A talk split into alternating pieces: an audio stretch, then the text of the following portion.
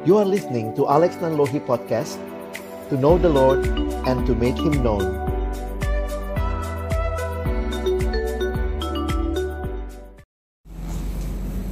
Mari kita berdoa.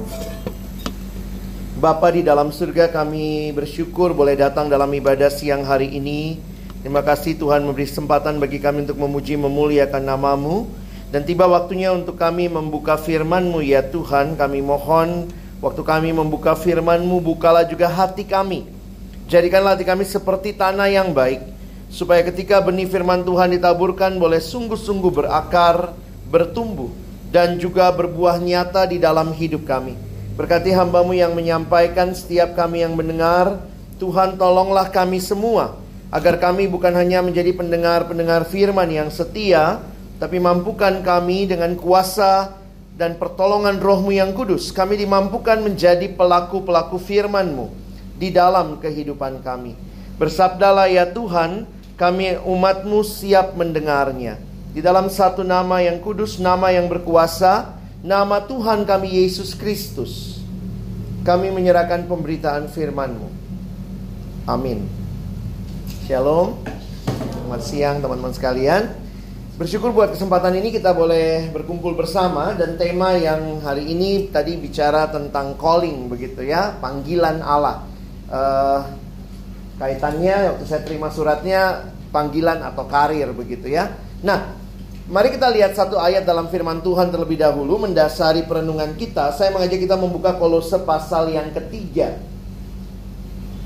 Mari lihat Kolose pasal yang ketiga Mari teman-teman membaca di dalam ayatnya yang ke-23. Kolose pasal 3 ayat yang ke-23. Coba teman-teman lihat apa yang jadi judul perikop ini. Apa? Hubungan antara anggota-anggota rumah tangga. Apalagi judul di atasnya Perikop atasnya judulnya apa? Manusia baru. Jadi kalian lihat bagaimana Rasul Paulus bicara bahwa ketika Kristus ada di pusat hidup, maka orang akan menjadi manusia baru dan bukan hanya dirinya yang dibaharui, tetapi juga relasi-relasi yang paling dekat. Karena itu, yang paling dekat, yang paling inti sebenarnya adalah keluarga, rumah tangga. Perhatikan pasal 3 misalnya ayat 18. Ini relasi siapa sama siapa? Istri kepada suami. ya. Hai istri-istri, tanduklah suamimu begitu? Bukan tanduk ya, tunduk ya. Perempuan belajar tunduk, suami apa bagiannya? Ayat 19. Suami mengasihi istri. Jadi sebenarnya istri tunduk kepada suami yang mengasihi. Jadi bukannya tunduk, oh ini masa emansipasi nih perempuan mesti punya power. Wanita akan tunduk otomatis kalau cowoknya mengasihi. Tapi kalau cowoknya nggak mengasihi, kamu ditanduk terus gitu ya. nah, apalagi relasi yang terjadi ayat 20. Anak dengan orang tua. orang tua. Ada pembaharuan. Apa kata kuncinya anak ke orang tua?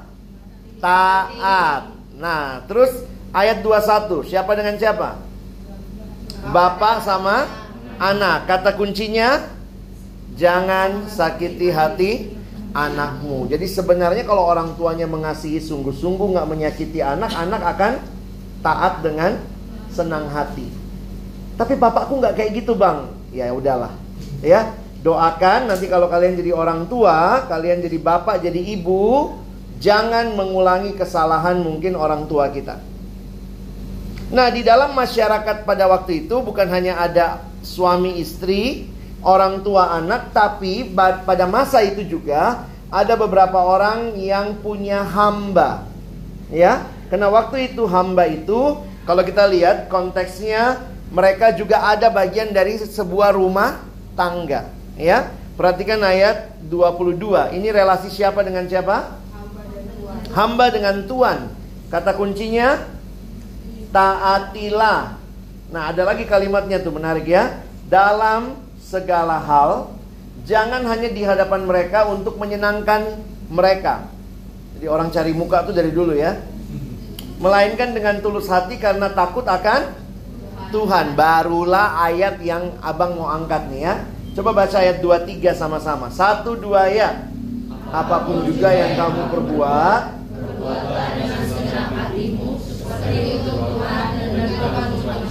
Jadi sebenarnya ayat ini bicara tentang siapa? Kalau lihat konteksnya tentang hamba kepada Tuhan. Makanya saya tadi ajak kalian baca supaya kalian ngerti konteksnya. Karena biasanya kita langsung ambil ayat ini. Lakukan segala sesuatu untuk Tuhan. Tapi sebenarnya konteks aslinya ini bicara relasi hamba dengan Tuhan. Coba lihat 24. Ini siapa dengan siapa? Masih penjelasannya ya. Kamu tahu bahwa dari Tuhanlah kamu akan menerima bagian yang ditentukan dan seterusnya. 25 barang siapa berbuat kesalahan ia akan menanggung kesalahannya karena Tuhan tidak memandang orang. Ayat 1 pasal 4. Siapa dengan siapa? Tuhan dengan hamba. Apa kata kuncinya? Tuhan harus berlaku adil dan jujur. Jadi kalau kalian mau bikin skripsi hubungan industrial ini ada nih. Ya, hubungan Tuhan sama hamba kalau hamba akan taat ketika dia dapat keadilan dan tuannya jujur. Ya. Nah, kenapa ini jadi penting? Karena saya melihat bahwa waktu kita bicara panggilan atau karir, kita sering kali memang mengutip ayat ini, lakukan segala sesuatu untuk Tuhan. Nah, Abang mau mulai sebentar, sorry saya taruh dulu Alkitabnya ya, kalau enggak nanti di sini agak susah. Setiap kali kita bicara panggilan, maka yang pertama dan terutama yang teman-teman harus ingat, kalau ada panggilan berarti ada yang memanggil, gitu ya. Kita nggak mungkin bicara panggilan kalau kita tidak tahu siapa yang memanggil. Dan karena kita adalah orang-orang percaya, maka kita percaya bahwa yang memanggil kita adalah Tuhan. Makanya tadi tema kita God is calling you, will you answer? Kamu mau jawab nggak panggilannya Tuhan? Nah, Kenapa sering kali orang membedakan panggilan atau karir? Makanya nanti saya coba kasih pemahaman sedikit. Kayaknya kalau karir itu duniawi banget. Kalau panggilan agak rohani begitu ya. Tapi sebenarnya kalau kalian, kalian nanti melihat secara umum, um, abang ingin kita mengerti dulu dasarnya. Karena saya tahu di antara kalian kan nggak ada, eh, bukan nggak ada ya, nggak semuanya akan langsung bekerja dalam satu tahun ke depan kali ya.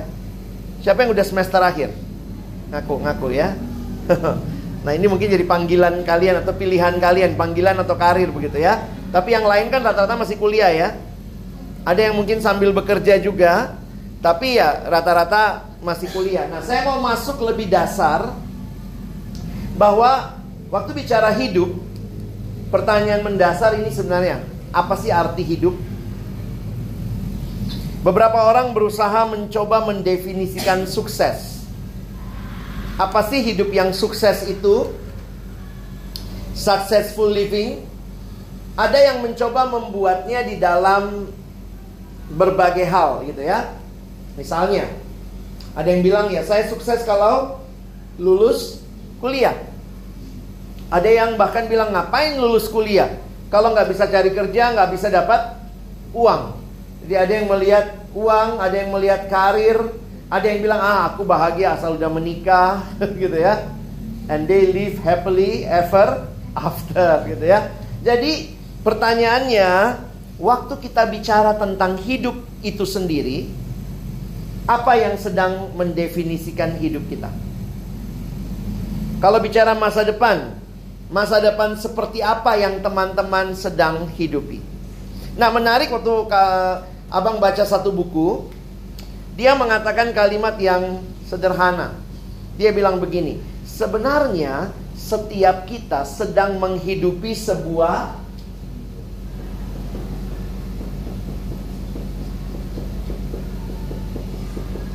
Semua kita sedang menghidupi sebuah cerita atau kisah. Sadar atau tidak sadar. Mungkin kisahmu ternyata adalah kisah tentang kelulusan. Jadi kalau ditanya nih, Ngapain kuliah? Ya supaya nanti akhirnya kalau selesai kuliah ya lulus, dapat nilai bagus. Jadi sebenarnya kamu punya cerita. kamu sedang hidupi cerita itu. Ada yang bilang kalau saya bukan cuma sampai itu bang, saya ya berpikir bagaimana bisa cari kerja yang baik. Jadi menurut kamu suksesmu adalah kalau kamu dapat kerja yang bagus, misalnya di kantor akuntan publik yang baik gitu ya. Kamu jadi auditor, kamu jadi orang yang bisa begitu rupa kelihatan sibuk. Ada juga orang yang suka kelihatan sibuk ya. Jadi apa yang kamu sukai? Aku suka sibuk bang. Kamu sedang menghidupi sebuah cerita karir mungkin. Atau mungkin tentang ini, tentang uang. Nah yang menarik adalah cerita ini akan terus mewarnai hidup kita dan kita akan mengukur suksesnya kita dari cerita apa yang sedang kau hidupi. Saya ketemu satu anak sederhana sekali. Dia bilang aku pokoknya cuma mau bahagiakan bapak mamaku, Bang. Nah, itu pun cerita. Dia sedang menghidupi sebuah cerita. Jadi sadar atau tidak, teman-teman dan saya sedang ada di dalam sebuah kisah jadi pertanyaan dasarnya ini nih. Kamu sedang hidupi cerita yang mana? Nah, ditambah lagi kita adalah orang-orang yang bertuhan. Kita punya Tuhan, kita punya agama, kita punya kepercayaan, maka biasanya cerita tentang hidup kita pun kita dapat dari pemahaman dan pengertian agama. Nah, kalau sudah bicara tentang agama, sebenarnya itu lebih jauh lagi. Ini bicara tentang world view. Apa sih world view itu? Pandangan dunia. Kalau saya kasih definisi sederhananya begini. World view itu bicara tentang seperti kacamata atau lensa yang kita akan pakai memandang dunia. Setiap kita dibentuk dari berbagai hal. Jadi pandangan dunia kita atau bahasa sederhananya cerita kisah kita ini dibentuk dari latar belakang keluarga kita. Dibentuk dari latar belakang pendidikan kita. Dibentuk dari latar belakang termasuk di sini a agama. Makanya ada yang mengatakan sebenarnya di dalam dunia ini sedang terjadi per, peperangan worldview jadi semua sedang menawarkan sebuah kisah atau cerita. Dan teman-teman dan saya ada di dalam dunia ini dan mungkin juga kita menyerap beberapa cerita. Kalau kamu lulus kuliah dengan orang yang cuma tamatan SD, bisa jadi ceritanya beda. Kenapa? Dia nggak kepikir tuh punya karir dan segala macam tadi ya. Kalau kamu anak yang besar di kota, sama kamu anak yang dari daerah, mungkin ceritamu juga beda. Ada yang pengen banget berkarir di kota besar, nggak mau pulang kampung. Saya akan pulang kalau sukses, nggak sukses nggak pulang. Itu cerita. Itu kamu masukkan dalam pikiranmu. Ada yang bilang pokoknya kampungku tertinggal maka selesai. Saya cuma kuliah di Jakarta, saya dapat ilmu di sini tapi saya akan kembali ke daerah. Dari mana kau dek? Dari Bekasi bang, daerah juga gitu ya. nah, itu semua cerita. Nah, agama pun memberikan kita cerita. Nah, kalau kita ini adalah anak Tuhan, pertanyaannya begini, harusnya kita menghidupi ceritanya siapa sih? Coba lihat ya. Kadang kita berpikir begini. Ini kita misalnya ya kita berpikir bahwa semua seluruh dunia ini ceritanya tentang saya. Sebenarnya dari manusia masih kecil, anak bayi yang lahir, maka yang dia mengerti adalah semua cerita tentang dia. Dia nangis, eh susu datang. Memang mereka, belum bisa ngomong anak bayi ya. Tapi dengan dia nangis, dia lihat responnya adalah lalu ada yang datang kenapa? Nah, hmm, sayang, sayang, sayang gitu ya. Semua ini minum susu dulu. Jadi dia akhirnya melihat semua cerita tentang dirinya. Tapi semakin dia bertumbuh besar, dia mulai melihat ternyata ini bukan cerita tentang dirinya saja. Ada mamanya, ada bapaknya, Kalau masih kecil mungkin dia diladeni semuanya. Kalau sudah umur makin besar, tunggu dulu. Mama makan dulu baru adek ya. Mulai ada cerita yang lain. Loh, kok masalahnya harus mendahulukan mama dulu? Terusnya mungkin punya abang, punya adik di rumah. Dia akan mulai melihat ceritanya bukan tentang dirinya. Dan makin kalian bertumbuh, kalian juga makin tahu memang cerita ini bukan melulu tentang dirimu. Nah, kenapa ini penting? Karena pertanyaan dasarnya begini. Coba abang kasih pertanyaan kalian pikir ya. Apakah hidup ini adalah cerita dirimu? Lalu kau masukkan Tuhan. Ayo Tuhan, terlibatlah di cerita hidupku. Atau ini adalah sebenarnya ceritanya Tuhan. Lalu Tuhan yang undang kamu, ayo masuk dalam ceritanya. Mana yang kau lebih setuju? Karena karena Kristen semua yang kedua lah Pak. Kalau begitu ini bukan ceritamu ya. Kamu tidak sedang menghidupi dirimu, ceritamu. Kita melihat ada yang namanya the story. Orang yang bertuhan akan mengerti bahwa ceritanya sebenarnya bukan cerita hidup kita. Di sinilah saya jadi mengerti, iya ya, apa pun yang saya lakukan, kalau cerita saya beda, maka saya akan bisa frustasi. Misalnya, kalau semua cerita ini tentang hidupmu, ada masalah dalam ceritamu, ada apa mentok lah dalam ceritamu, maka kau akan marah. Kenapa? Karena kau merasa ini cerita tentang dirimu. Saya kutip kalimat Timothy Keller, dia bilang begini, orang tidak bisa membuat apa pun menjadi sesuatu yang masuk akal atau memiliki arti tanpa menempatkannya di dalam semacam alur cerita. Jadi coba nih, kita bisa wawancara 10 mahasiswa dengan ceritanya yang berbeda-beda. Kita wawancara tentang apa arti kuliah. Buat yang satu kuliah adalah membahagiakan orang tua. Kuliah adalah perjuanganku. Akulah yang pertama kali kuliah di keluargaku. Gak ada keluargaku pernah kuliah. Bapak mamaku tamat SD aja. Akulah. Jadi dia bilang gak boleh aku gagal. Ada lagi yang melihat kuliah Habis waktu itu bilang mama nggak usah masuk kuliah, maunya langsung kerja, disuruh kuliah dulu. Jadi ya aku kuliah ini terpaksa lah. Bukan itu cerita yang aku mau. Ada lagi yang ditanya, ya aku kuliah karena memang aku pengen punya uang yang banyak. Keluarga kami dari kecil kami disepelekan. Makanya aku mau berjuang. Kalau nanti aku punya uang banyak, aku mau bikin keluargaku bangga begitu banyak cerita hanya sekadar tentang satu hal. Makanya benar kata Timothy Keller, kamu nggak bisa hidupmu akan kamu beri arti sebenarnya di dalam cerita. Nah sayangnya tidak banyak yang ingat bahwa ini bukan ceritamu. Ini bukan ceritaku. Ini ceritanya Tuhan. Jadi menarik ya, Tuhan tuh kayak sutradara. Lalu dia undang kita masuk dalam ceritanya. Jadi jangan kembali.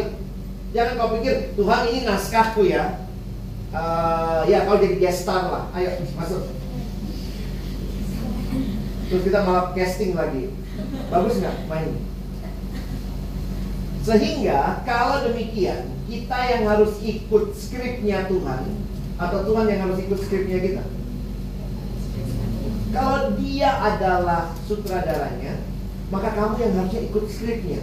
Makanya kalau orang bicara panggilan tapi tidak mau punya hubungan dengan Tuhan, gimana ini? Satu waktu abang banyak pelayanan ke siswa ya, anak siswa gitu. Waktu mau masuk kuliah, aduh kak, tolong doakan. Nah, aku bilang, kau mau kuliah di mana deh? Itulah bang, nggak tahu mau kuliah di mana. Mau jadi apa? Aduh nggak tahu juga bang. Tapi minta doa lah. Biasa kan kalau ketemu hamba Tuhan, pokoknya bang doain aku. Aku mau cari tahu kehendak Tuhan. Terus saya tanya, kau rajin baca Alkitab dek? Nah itulah bang masalahnya.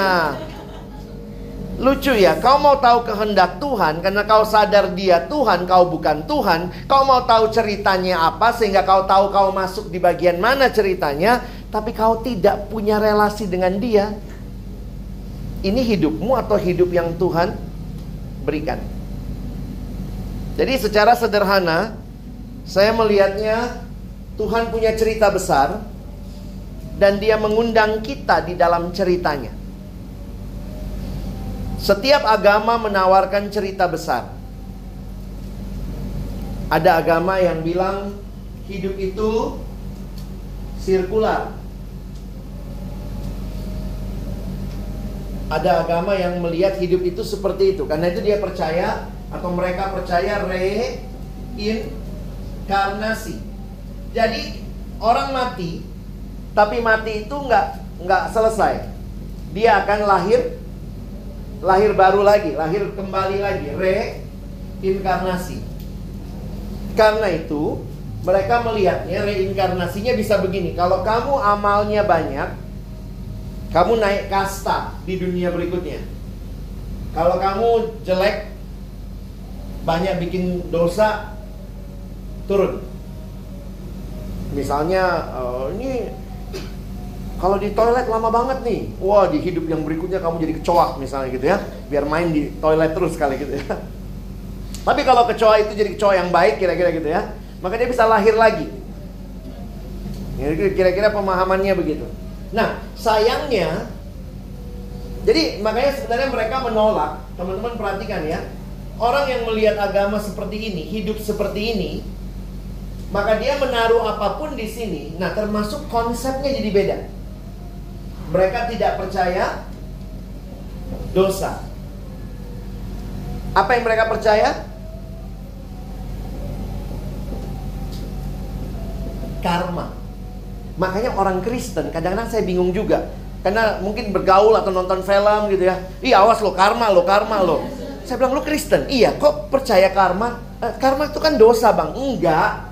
Orang yang dosa itu begini. Dosa itu kamu lakukan Lalu karena hidup itu linier, maka ada pertanggung jawaban. Makanya semua dosa ada konsekuensi. Itu bahasanya Kristen. Bahasanya mereka apa? Karma. Karena itu tidak ada konsekuensi kekal. Cuman konsekuensi sementara. Makanya begitu dia balik lagi jadi di hidup berikutnya itu kayak Pertamina. Mulai dari nol ya Pak. Nangkep nggak? Mulai dari nol lagi kalau nanti dia reinkarnasi, dia mulai dari nol lagi.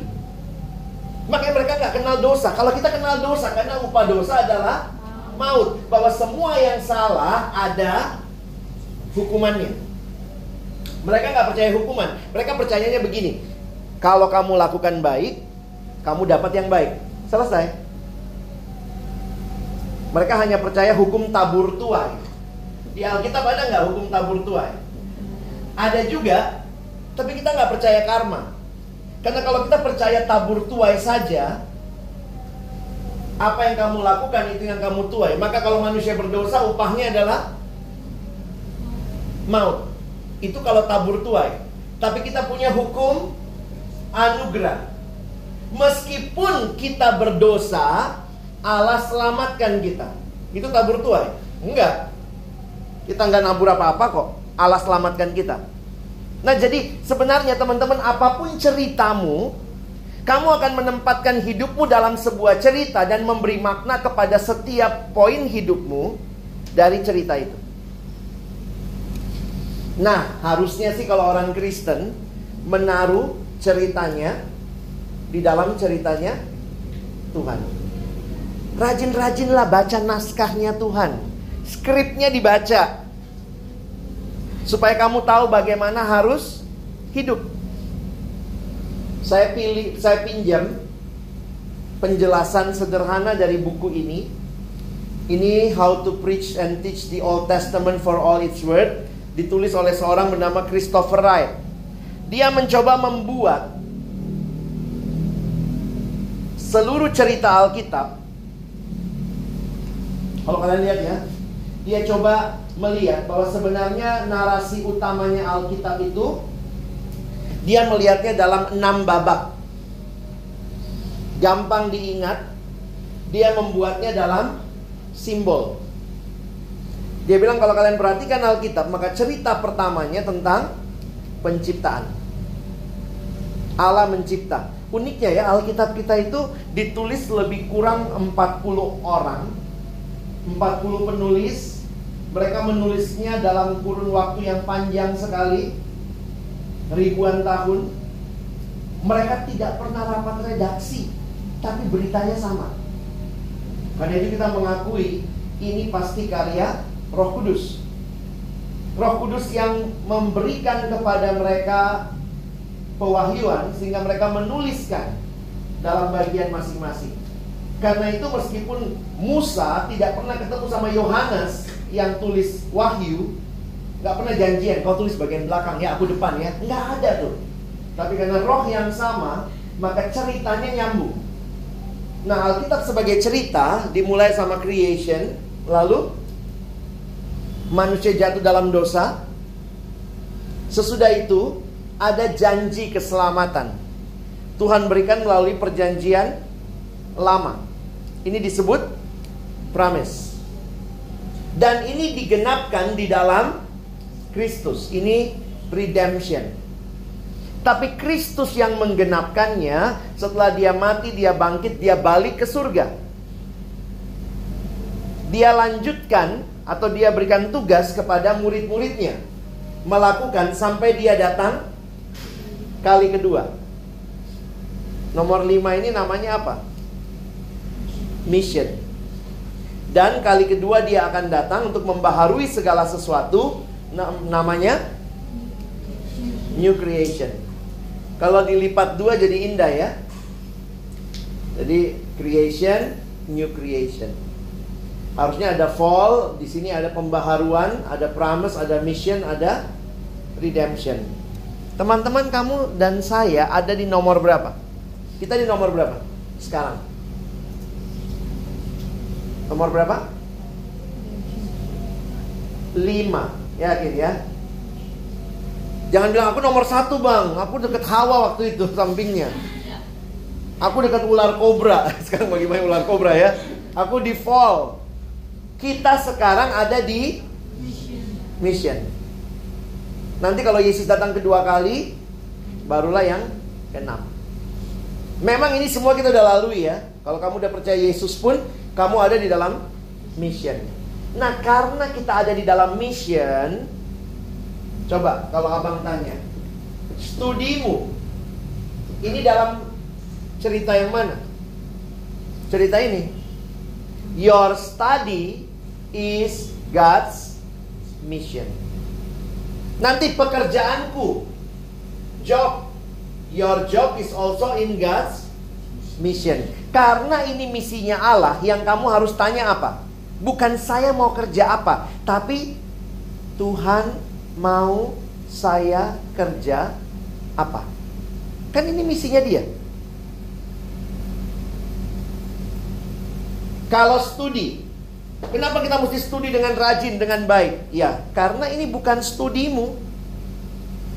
Boleh nggak bang ya kalau studi jiplak-jiplak makalah orang, Tanya Tuhan, Tuhan kalau ini studimu, bolehkah aku melakukan studi ini? Jiplak makalah orang. Malah sekali kuliah inilah, boloslah. Tanya Tuhan. Kenapa ini bukan studimu? Ini kesempatan studi yang dia percayakan kepadamu. So find your place in God's story. Dan kalau kamu tahu di mana tempatmu, kamu akan sadar We are on a mission from God. Tadi ya. We are on a mission from God. Dan we should participate in God's mission. Mungkin ada yang tanya, kalau begitu Bang, bagaimana saya tahu ini panggilan atau ini karir? Saya melihatnya sih begini, bahkan karir pun harusnya kamu tempatkan di dalam ceritanya Tuhan. Lalu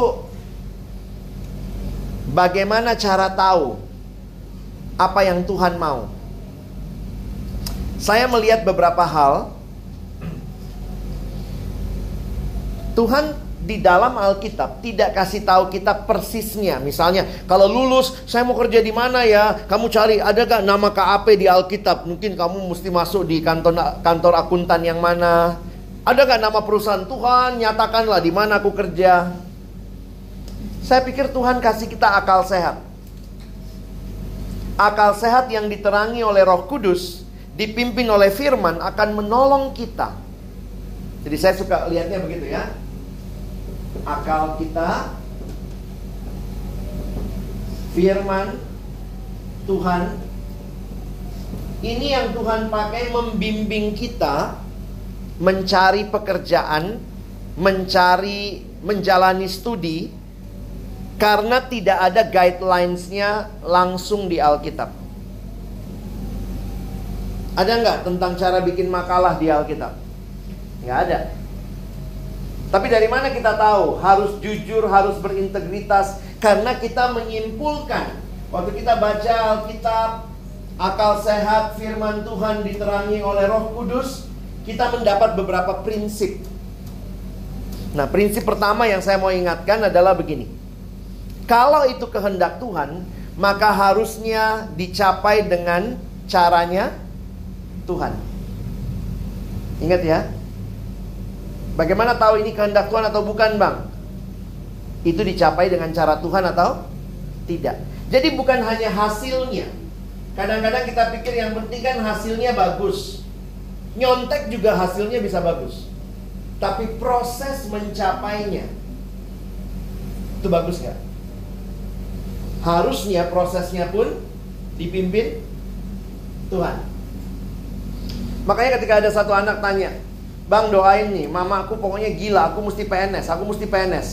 Terus dia bilang, ada, ada tulangmu di situ. Tulangmu bisa, masukkan kau, diselip-selipkan nanti. Ada lagi yang bilang bisa masuk itu bayar 30 juta. Ada bapak tuamu di situ. Kamu bilangnya apa? Dari Tuhan nggak? Hati-hati ya. Banyak orang mengatakan yang penting masuk situlah. Nanti kalau masuk situ barulah kita berkarya. Nanti kalau di situ aku bikin kebaktian, bikin apa. Tapi cara masuknya bagaimana? Bagaimana dengan studimu? Karena ini studi bukan sekadar kamu punya studi harus dengan caranya Tuhan, maka bukan saya tidak terlalu peduli dengan orang punya IP berapa. Tapi pertanyaan yang lebih dasar adalah bagaimana kau dapat IP-mu itu? Memang orang tua sekarang saya banyak ke, sekolah-sekolah ya. Pernah satu waktu abang dapat tema diminta kebaktian sekolah untuk orang tua, skor atau karakter. Karena orang tua biasa kalau anak pulang langsung nanya, berapa ulangan matematika kamu? Makanya saya bilang begini, kalau bapak ibu cuma tanya berapa nilai anak, itu hanya cek skor. Tapi misalnya waktu kita tanya, berapa ulangan matematika kamu? Sembilan pak. Kamu ngerjainnya jujur nggak? Itu pertanyaan tentang karakter. Jadi kalau orang nanya, Bang apakah ini pekerjaan yang sesuai dengan kehendak Tuhan? Saya pikir Tuhan kasih kamu kebebasan, kasih kamu pikiran, lihatlah. Yang mana yang memang kamu bisa melihat, di situ kamu bisa berkarya bagi Tuhan. Jadi akhirnya, yang pertama tadi ya, pak, lihat yang memang pakai caranya Tuhan. Lihat bagaimana Tuhan pimpin kamu.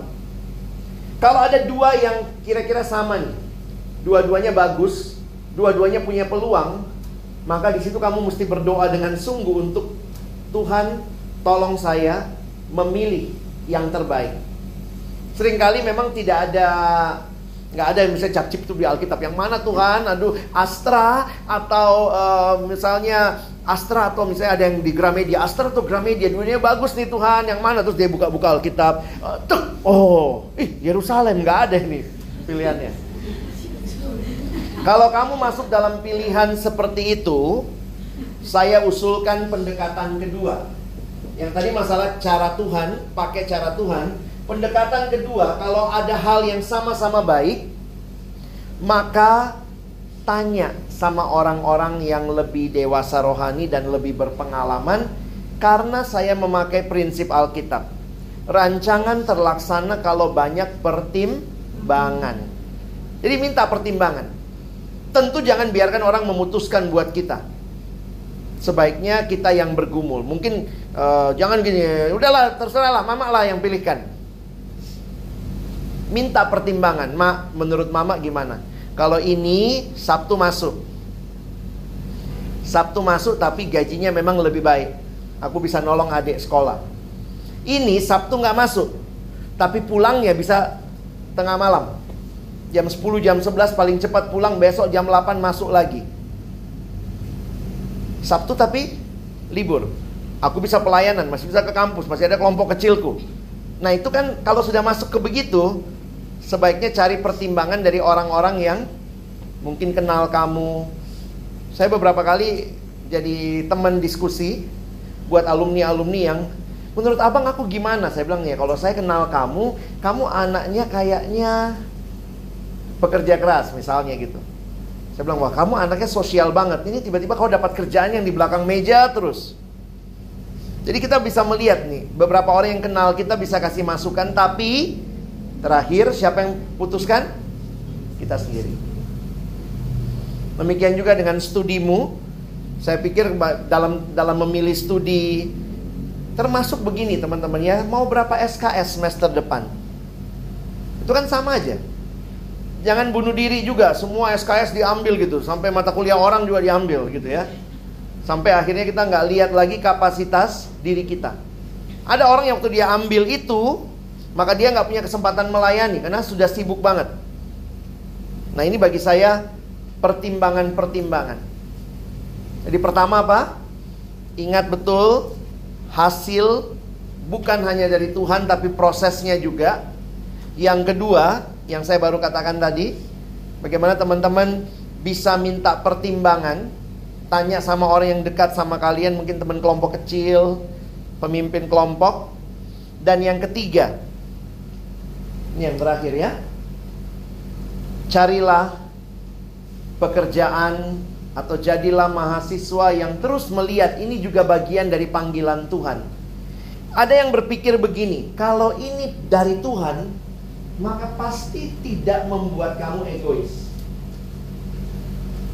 Tetapi membuat kamu berpikir juga tentang orang lain.